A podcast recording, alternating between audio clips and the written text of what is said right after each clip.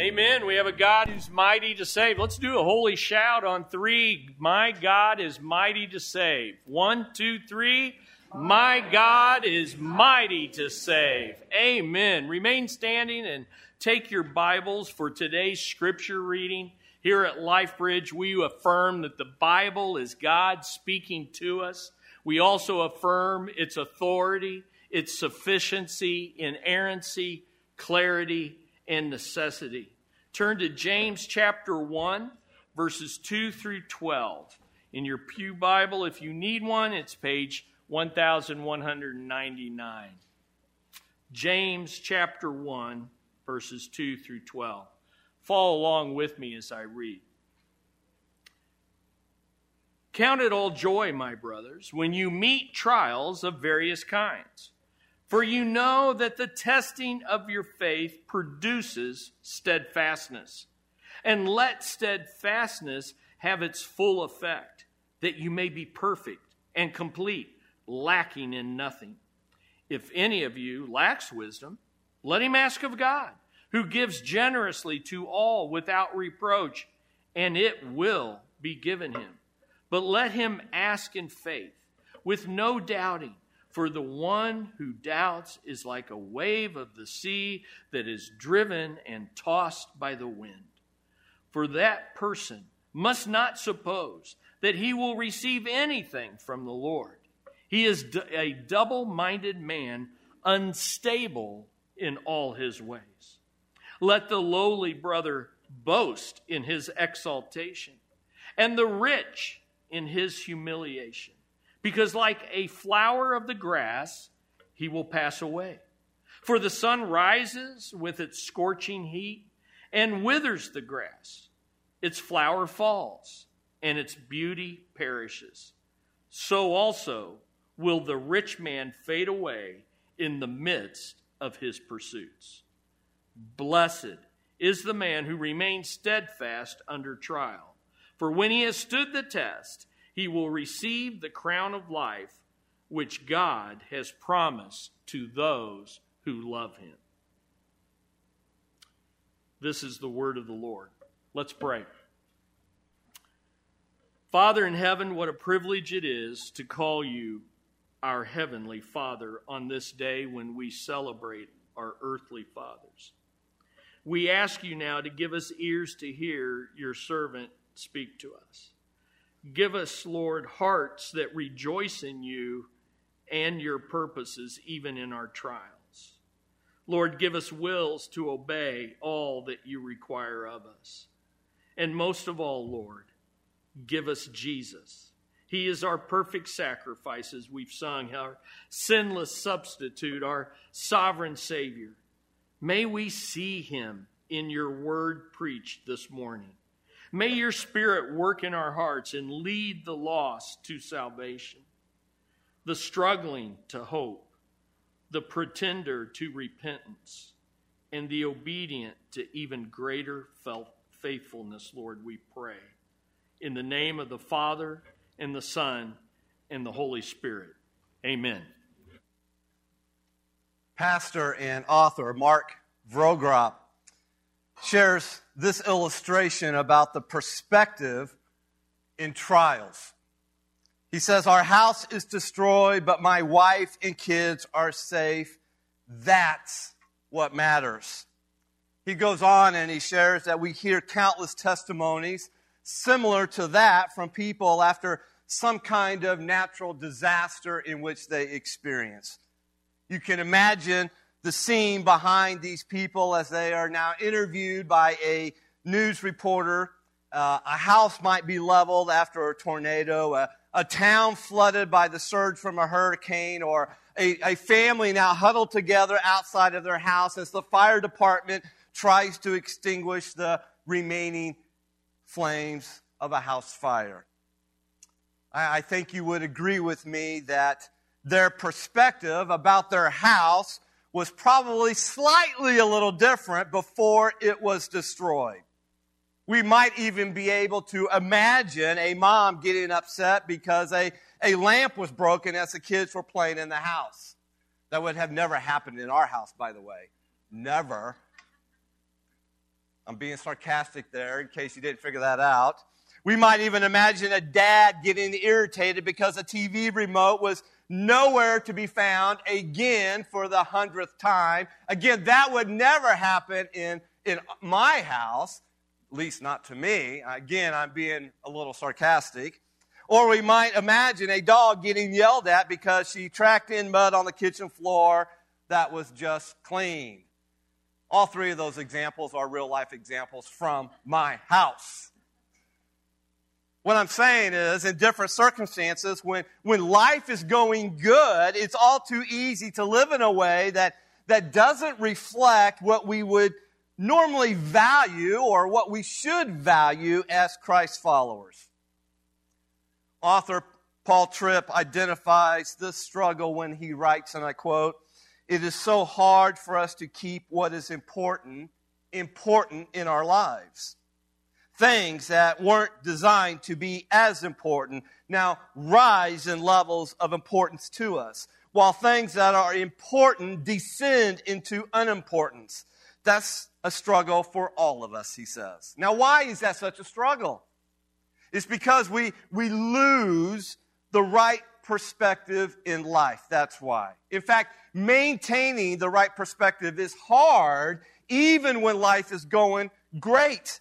But the trials of life kind of serve as a wake up call to what is now really important, what should be important in our lives. In other words, as Mark Vroegop said, our house is destroyed, but my wife and kids are safe. That's what matters. In fact, he goes on to state that times of suffering are never easy, but they can be quite clarifying. But those trials that we experience in life are only clarifying for us if we adopt God's perspective. And that's what James is, is teaching us to do here in verses 9 through 12. In fact, the, the big idea of this section of verses here in James chapter 1, here, here's what James wants to get across to you and I. Here's what he, he wants us to leave here grabbing hold of is that to persevere in these trials of life, we need to adopt, we must adopt God's perspective on poverty and riches. Now remember, James is writing to Jewish believers who are facing trials, all kinds of trials due to their persecution in life. They're being hammered by various trials. They, they are suffering in many ways. And, and James now wants to remind them in the midst of their trials to, to adopt, to, to embrace God's perspective on poverty and riches. Now, you got to admit, at first glance, it looks as though James has suddenly changed themes here, and he's given us no forewarning about what he's doing. We've been talking about the trials of life, and now all of a sudden we're talking about poverty and riches. And so we, we learned in verses 2 through 4 why he tells us why we can count it all joy when we face trials. And, and the answer is because God is using those trials in our life to bring us to spiritual maturity. But we must remain steadfast until God accomplishes his good purpose in, us, in our lives. We learned last Sunday in verses 5 through 8 that this steadfastness that is needed in trials, it requires wisdom. Not our wisdom, but God's wisdom, which we lack. But God is good. God is so good. He's so gracious that He gives wisdom generously to all who ask in faith. But now, as we come to verses 9 through 12, it looks like James is just switching themes when he says, Let the lowly brother boast in his exaltation, and the rich in his humiliation. What's up with that, James? Well, it's not that James is a scatterbrain who can't help switching from one subject to the next. What we need to see here and understand is James is still talking about the trials of life in this section. Except now he's telling us that to persevere in those trials that uh, come to all of us, we not only need steadfastness in those trials, we not only need wisdom in those trials, James is telling us we also now we need God's perspective in those trials. And specifically, he says, God's perspective on poverty and riches. It's obvious then that James is addressing two groups of believers here. He's addressing the poor and he's addressing the rich. You say, why? Why would James do this? Well, this is, this is what makes the book of James such a, a very relevant book for us and such a practical book for us because it is dealing, as we said in the very beginning, it deals with real faith in real life. And James knows something here about all of us that's still true for us today. He knows that our economic situation is not incidental to how we cope with trials. In fact, we are more affected by wealth or lack of wealth than we like to think, especially when we are facing the trials of life. But James is reminding us of something here rather important. He's reminding us that the trials of life are this great equalizer among God's people. In other words, notice this in your notes trials have this leveling effect on both the poor and the rich. In other words, the trials of life come to both the poor and the rich. And when those trials come, the poor will be tested in their poverty and the rich will be tested in their wealth. And what James here is suggesting is that our outlook and our reactions can be significantly swayed by where we find ourselves on the economic scale.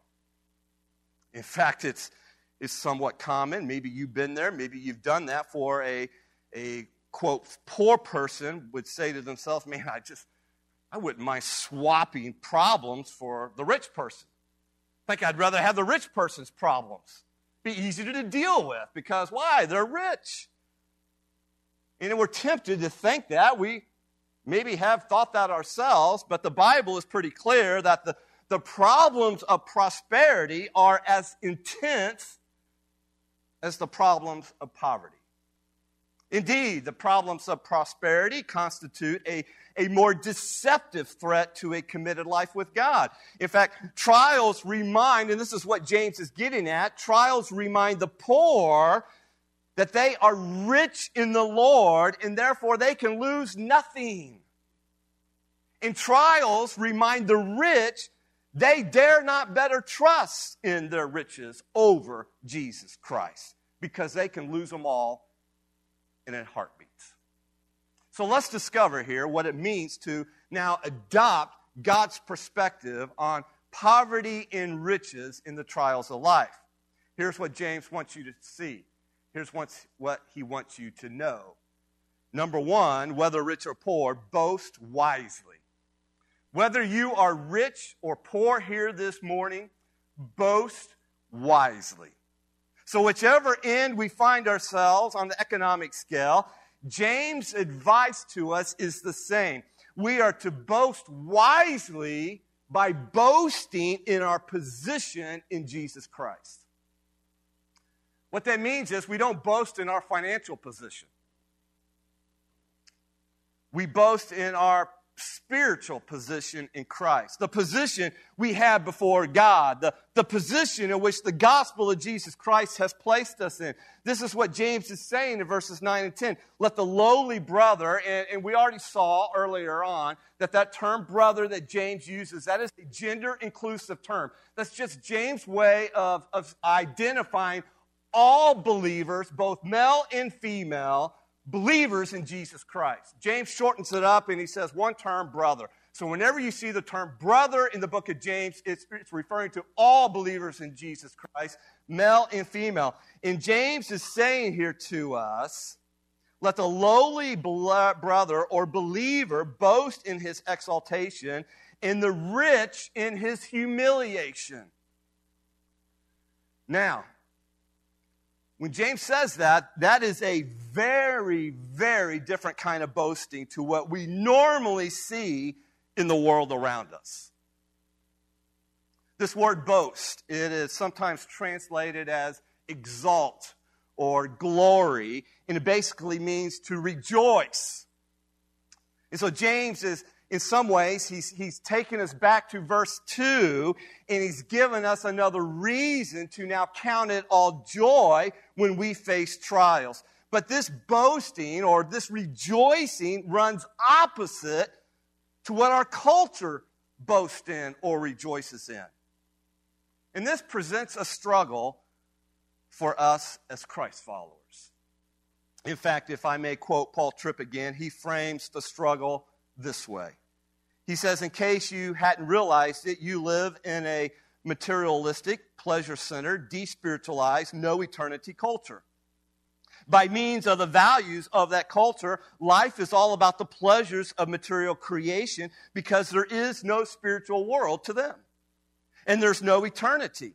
And so the culture would look at the poor person and find nothing in that person to be excited about, nothing to boast in, nothing to celebrate. If the game is material possessions and physical pleasure, this person is miserably lost. And so here's the struggle.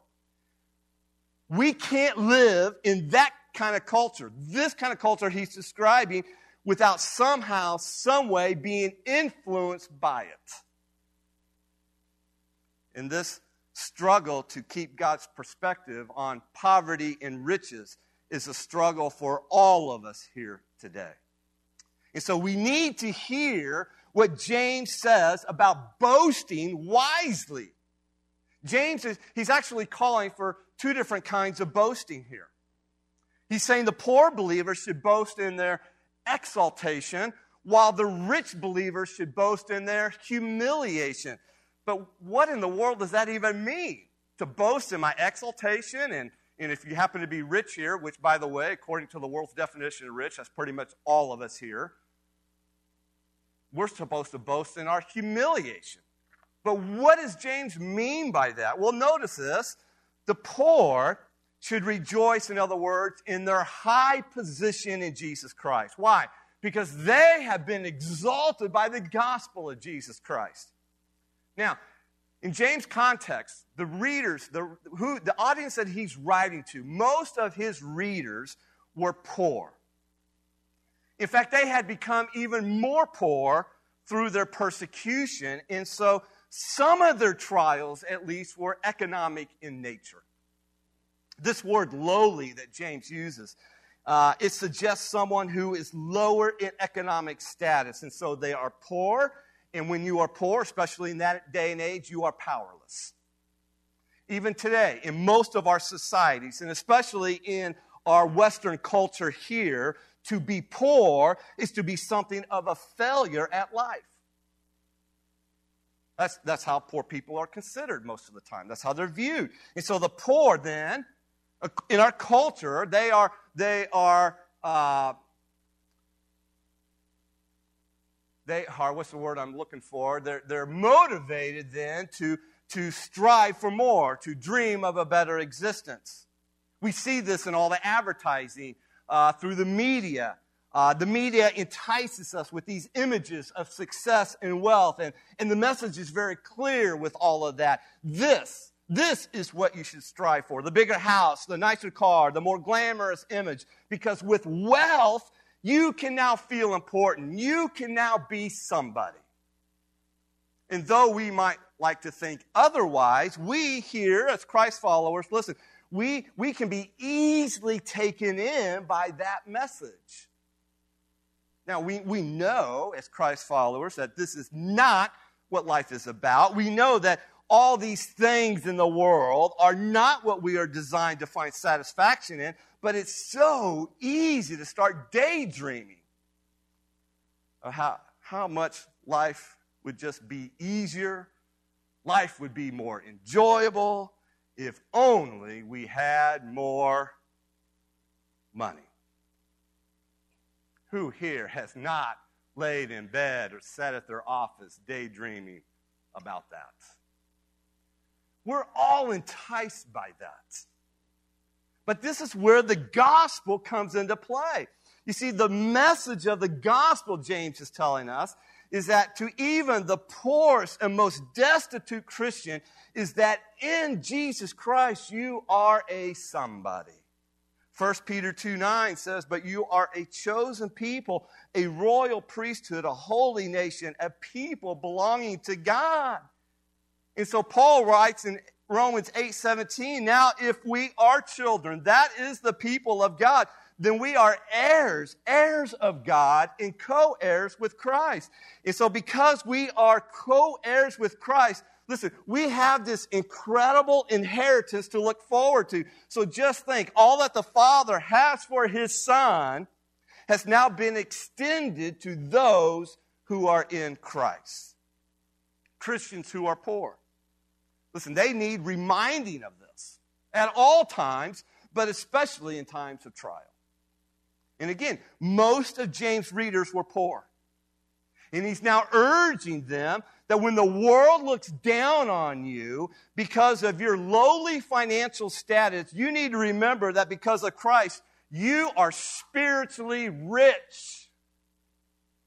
The tendency, though, in those times, in our lowly status, financial status, especially when trials come, the tendency is to become rather bitter towards God, to resent God because of our lowliness, our financial status. We're, we're not the rich. And James tells us listen, no, no. You need to rejoice. In fact, you need to boast in your high position in Jesus Christ. Though the poor though they might be low in the world's eyes, they have been exalted by the gospel. In Christ, they could not be more highly regarded by God the Father. This is what we need to focus on in times of trials. In fact, the poor should even rejoice in the fact that, that your circumstances, your trials, are actually leading you to trust Jesus more. And in the absence of your, of your physical resources, you are now driven to boast in your rich status as a child of God. That's what James is saying. And he's addressing, he's addressing those on the, the lower side of the economic scale. But now he comes and he also addresses the rich. And he says the rich should rejoice not in their high position of Christ, even though that is also true about them he says the rich need to focus and rejoice on their low position in Christ. Why? Because they have been humbled by the gospel of Jesus Christ. Now, again, many of James's readers were poor, but some of them were rich. They were wealthy. Now, James is not saying that it's wrong to be rich. He's not saying it's a sin to have things or stuff. The issue is are you being ruled by riches? Are you trusting in your riches more than you're trusting in Jesus Christ? So James says the rich should rejoice in their low position in Christ, for they have been humbled by the gospel. In other words, James is calling on those who are rich to look beyond now their earthly status in life and remember who they are from God's perspective. Now, again, in most societies across the world, and especially in our Western cultures, money not only gives you options, it also creates honor and esteem in the eyes of the world. In fact, everyone tends to perceive the rich as being, quote, problem free. Why? Because they have money. And because they have money, they have resources, they can even mitigate any of the trials that come into their life through their money, through their resources. And all of that, there's an element of truth to that. We'll recognize that. Yet that attitude can combine to create a, a very false sense of self security, self sufficiency, and even godless pride. You start believing that you are somebody in this world all because you have wealth. The rich can even become intoxicated by their wealth. Jesus talked about the deceitfulness of riches in Mark 4, verse 19. In other words, Jesus is saying there's just something inherently deceptive about riches. In other words, when we have riches, it begins to skew the view we have of ourselves. It even begins to skew our need of Jesus Christ. Mark chapter 10, verse 22, talks about the rich man who, who walked away from Jesus empty handed. Not because he didn't want salvation, it's because he didn't think he really needed salvation. And why didn't he think he needed salvation? Well, I got riches to take care of my problems.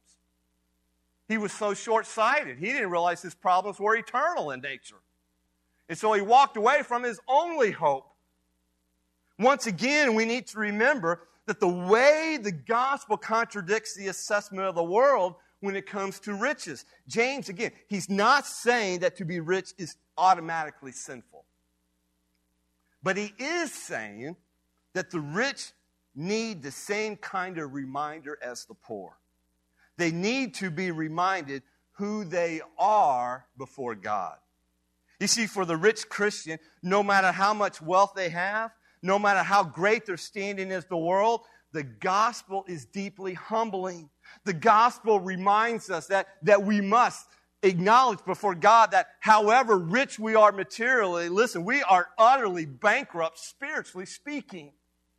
We're in desperate need of Jesus Christ as our Savior. And so the rich need to embrace their, their humiliation in the gospel. The challenge here, and I would venture to say for most of us, if not all of us, because by the world's standards, we are rich. The challenge for us is wealth can insulate you from humiliation in this life. And that's really easy to get used to. And so we have to remember who we are in Christ. Listen, we are saved from our sins because of God's generosity, not because of our prosperity. In other words, we we needed a spiritual handout, and that's what we found in the gospel of Jesus Christ. The Lord says in Jeremiah chapter 9, He reminds us in verses 23 and 24 Let not the wise man boast in his wisdom, let not the mighty man boast in his might, let not the rich man boast in his riches. That he understands and knows me, that I am the Lord who practices steadfast love, justice, and righteousness on earth. Jeremiah says, boast in that. Boast that you know the Lord. In the end, the rich and the poor, they stand exactly in the same place. They are both 100% dependent on the grace and mercy of God Almighty. So James says, boast wisely. The second thing James says about adopting God's perspective on poverty and riches is whether you are rich or poor here this morning, think eternally. Think eternally.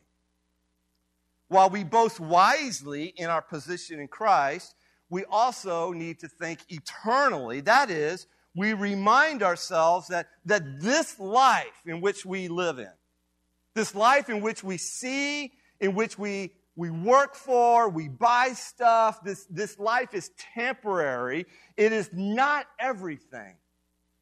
And in case we miss this perspective, God's perspective here on poverty and riches, James gives us an illustration to kind of help us connect the dots on what it means to think now eternally.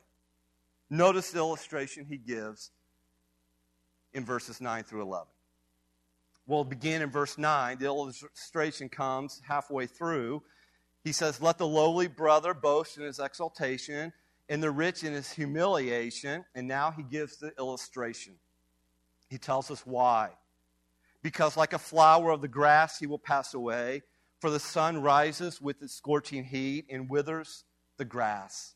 Its flower falls and its beauty perishes so also will the rich man fade away in the midst of his pursuit. So, what does it mean now to think eternally and do so from God's perspective? First of all, we learn, we see here, that the rich should remember that their riches on earth will eventually fade away in this life. Excuse me. James compares the rich person in his pursuits he compares that person to a, a flower that blossoms up and then dies. Now, James may have in his mind, he may be reflecting back and remembering what the prophet Isaiah wrote about this. Isaiah actually says in Isaiah 40, verses 6 through 8, he says, A voice says, Cry. And I said, What shall I cry? Listen now. All flesh is grass, and all its beauty is like the flower of the field. The grass withers, the flower fades. When the breath of the Lord blows on it, surely the people are grass, the grass withers, the flower fades, but the word of our God will stand forever. So perhaps James is reflecting on that passage of scripture in Isaiah. Perhaps James may also have in mind the wild flowers that grew on the hillside in Palestine where he lived. You had these beautiful, beautiful flowers that were, were beautiful for a few weeks in the spring after the rains had come, but, but their beauty was short lived after they wilted in the scorching heat. And so, one of the great deceits of riches is the impression it gives of security in this life. That's the illustration James is giving us here. You see, riches in this life, it, it can, it's deceptive because it feels dependable. Our wealth. It's almost as if we can count on it to bear the weight of our lives especially in a trial. That is, we can count on those riches. It will bear me up in the trials of life. It can be my foundation. And James is reminding us that is a false sense of security. Once we have enough money saved, the deceitfulness is this that we, we know we're covered. The trials of life can come, but we have the protected cushion of our money. After all, money enables the wealth or enables us to weather the storms of life, so we like to think. After all, this year, the stock market is showing us the volatility of riches as retirement accounts are shrieking so, so fast. And so, once again, here in 2022, we are reminded of this truth and perspective that James is giving us. James equates riches on earth to this wild flower in the desert that, that blossoms quickly, and just as quickly as it blossoms, it dies. In its prime, that flower, it is a thing of beauty to behold, but its beauty is matched by its brevity. In fact, James says specifically, its beauty perishes. Did you catch that? He says its beauty perishes. That is a fitting statement. And such is the riches of this world. Its beauty, the beauty of riches fades, it perishes. How many people have gone to bed rich only to wake up poor in the last year here, last five years, 10 years, 50 years, 100 years? And so let us, let us hear this morning, let us heed James' warning here in verse 11 where he says, So also will the rich man fade away in the midst of his pursuits. In other words, James is, he is kind to us here because he's warning us. A warning is always a sign of love, by the way. When you warn your children of something, of decept, of deceit, or of danger, you warn them out of love. James is warning us because he loves us. He cares for us. He doesn't want us to get sucked into this deceitfulness and this danger. And the rich believer needs to remember that his trust cannot be in his wealth because it will eventually wither away as quickly as a flower in the scorching heat. Paul, Paul tells Timothy in 1 Timothy 6:17, he says, As for the rich in this present age, charge them not to be haughty or proud, nor to set their hopes on the uncertainty of riches, but on God who richly provides us with everything to enjoy. In fact, James will talk about that in a couple of Sundays. How God provides us everything. He is the good and perfect Father. And so, if you are rich here this morning, James is saying to us be careful. Trials will remind you that money cannot solve all your problems and all of the stuff that you own cannot cover up your hurts. One day, all that stuff that is taking up space in your garage, so much space, you can't even park your car in your garage. Listen, it's going to fade away. And the question is will your life be built on those earthly resources, or will your life be built on the spiritual resources only God can provide in Jesus Christ? And then James talks about the poor. And he does so in an indirect way. And he reminds the poor that they should remember that their riches in Christ cannot be taken away in this life. Now, sometimes we just need to be reminded of this truth. In contrast to the riches on earth that will eventually fade away in this life, listen, folks, our riches in Christ cannot be taken away in this life. It, they are secure.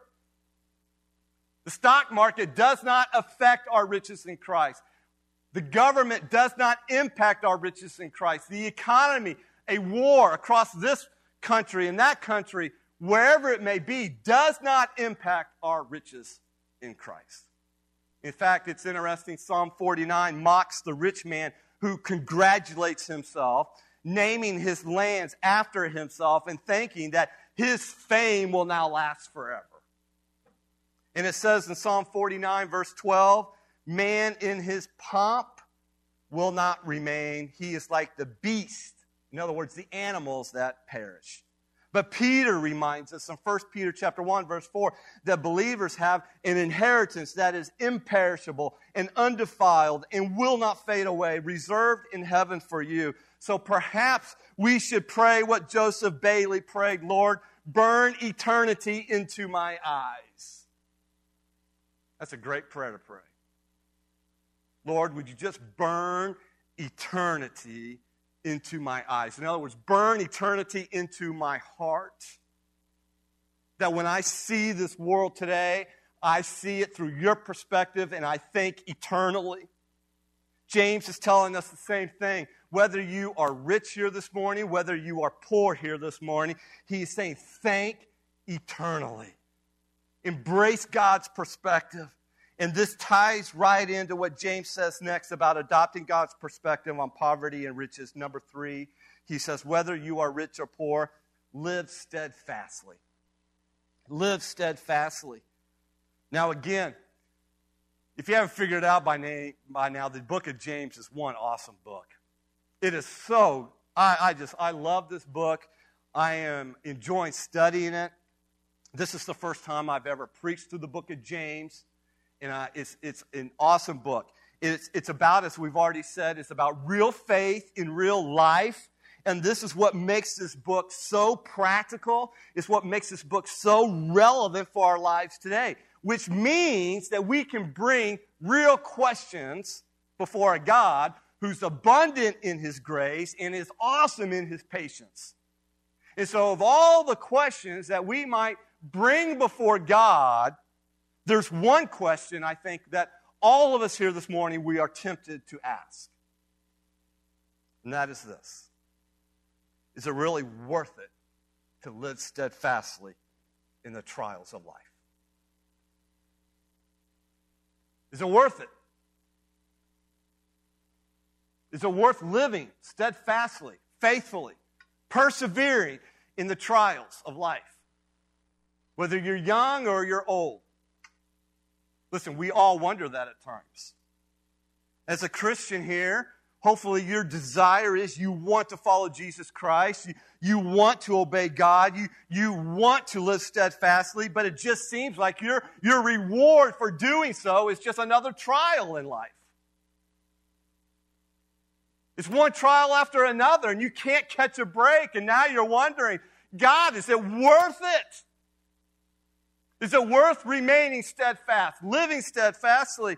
And so now, in the midst of another trial, you're wondering that very thing. And we all get to those places in life. We all wonder those things. And in those moments, when we're wondering that, that's when God's perspective becomes so vital in the trials of life. So notice now the perspective that James gives us here in verse 12. He says, Blessed. Don't you just love that word? Blessed. Blessed is that man who what? Who remains steadfast under trial. Blessed is that man who remains steadfast under trial. So immediately James answers the question for us. It is always worth it. And then he gives even a bigger reason why. For when he has stood the test, he will receive the crown of life which God has promised to those who love him. Folks, listen to me, church. This is the perspective that will carry you through the trials of life. And so when you are tempted to ask and wonder to yourself, is it really worth it to live steadfastly? Here's the answer you need to hear. Yes, it is always worth it to live steadfastly. Why? Because there is a great reward at the finish line. This word blessed that James uses is actually the same word that Jesus used in the Beatitudes. We said at the very beginning in the introduction that James borrows a, a lot in this book from the Sermon on the Mount from his half brother Jesus. And here we see the beginning of that. This word blessed, it means to obtain God's favor, to obtain his approval. In fact, it's the approval or affirmation of God upon a person's life because of God's mercy that makes him blessed. And steadfastness, get this, steadfastness grows and is sustained in the soil of God's blessing or God's favor on our lives. Earlier in verses 4 through 12, 2 through 4, James told us that trials are, are God's chosen means, his instruments to, to bring us to spiritual maturity. And that's a great motivation to persevere in those trials. Hey, I want to be, I want to grow up to be more like Christ. So I'm going to persevere. I'm going to remain stand fast. But now, here in verse 12, he tells us that when we, we remain stand fast under those trials, we are blessed. That is, we're blessed now in those trials, in this life. And then James adds on top of it, there is also this great reward that awaits us in heaven, and it is called the crown of life. Here's the deal. You and I here this morning, listen, we, we will never live steadfastly without factoring in the perspective of eternity. And that's exactly what James is doing for us here. He is saying to us, listen, it's worth it to live steadfastly because there is a great reward at the finish line. So persevere to the very end. In fact, this word crown that he uses, it might create within your own mind this, this image of royalty with some gem studded crown worn by kings and queens like we see in England but it more than likely refers to the kind of honor an athlete receives after winning a race, after persevering in that race triumphantly. Paul actually talks about this in 1 Corinthians 9 25 when he says, Every athlete exercises self control in all things, and they do it to receive a perishable wreath, but we do it. That is, we run this race, this spiritual race, for an an imperishable crown. What's interesting, the very same language is used when, when Jesus talks about the reward of, of faithful endurance in Revelation chapter 10, 2, verse 10. Listen to what Jesus says through the vision of John. He says, Do not fear what you are about to suffer. Behold, the devil is about to throw some of you into prison that you may be tested and for 10 days you will have tribulation. Be faithful unto death, and I will give you the crown of life. And so, this crown of life, it's not so much this, this physical crown with great splendor, but rather it is a symbol of receiving the glorious reward of eternal life after persevering in the trials of life. In other words, here's what James is saying for us. These trials of life that, that God allows into your life, listen, they test your faith. And if we withstand the test of life, what we do in those, having withstood, we prove now that our faith in Jesus Christ is genuine. It's real. And at the end of those trials in this life, God now meets us. He's waiting there for us with this crown of life. And so once again, we can count it all joy because these trials are reminding us that we are not living for something in this life. We are living for a reward that is yet to come. Paul put it this way in 2 Corinthians 4:17. He says, "For our momentary light affliction." And I always have found that a little how should I say? Like, Paul, are you sure about this? Because it doesn't seem like it's momentary. But in the perspective of eternity, when you think eternally, that's why Paul could say that. For our momentary light affliction in this trial, Paul says it is producing for us an absolutely incomparable, eternal weight of glory. Now, don't miss how James ends, though, here in verse 12. Look at it in your Bibles. Look what he says. James says in verse 12, we'll read the whole verse. He says, Blessed is the man who remains steadfast under trial, for when he has stood the test, he will receive the crown of life. And then notice, which God has promised to those who what? Love him. James is simply, he, he's, he's basically saying the same thing as the Apostle John in, in those letters of John. You see, our love for God is one of the evidences of genuine faith in God. And so James is also identifying now our, our motivation in the trials of life. Motivation. We need motivation. What is our motivation? James is saying, listen, our motivation is this our love for God is our motivation to remain steadfast in trials. So please note that our love for God, it does not exempt us from trials. Rather, our love for God is our motivation to persevere in trials.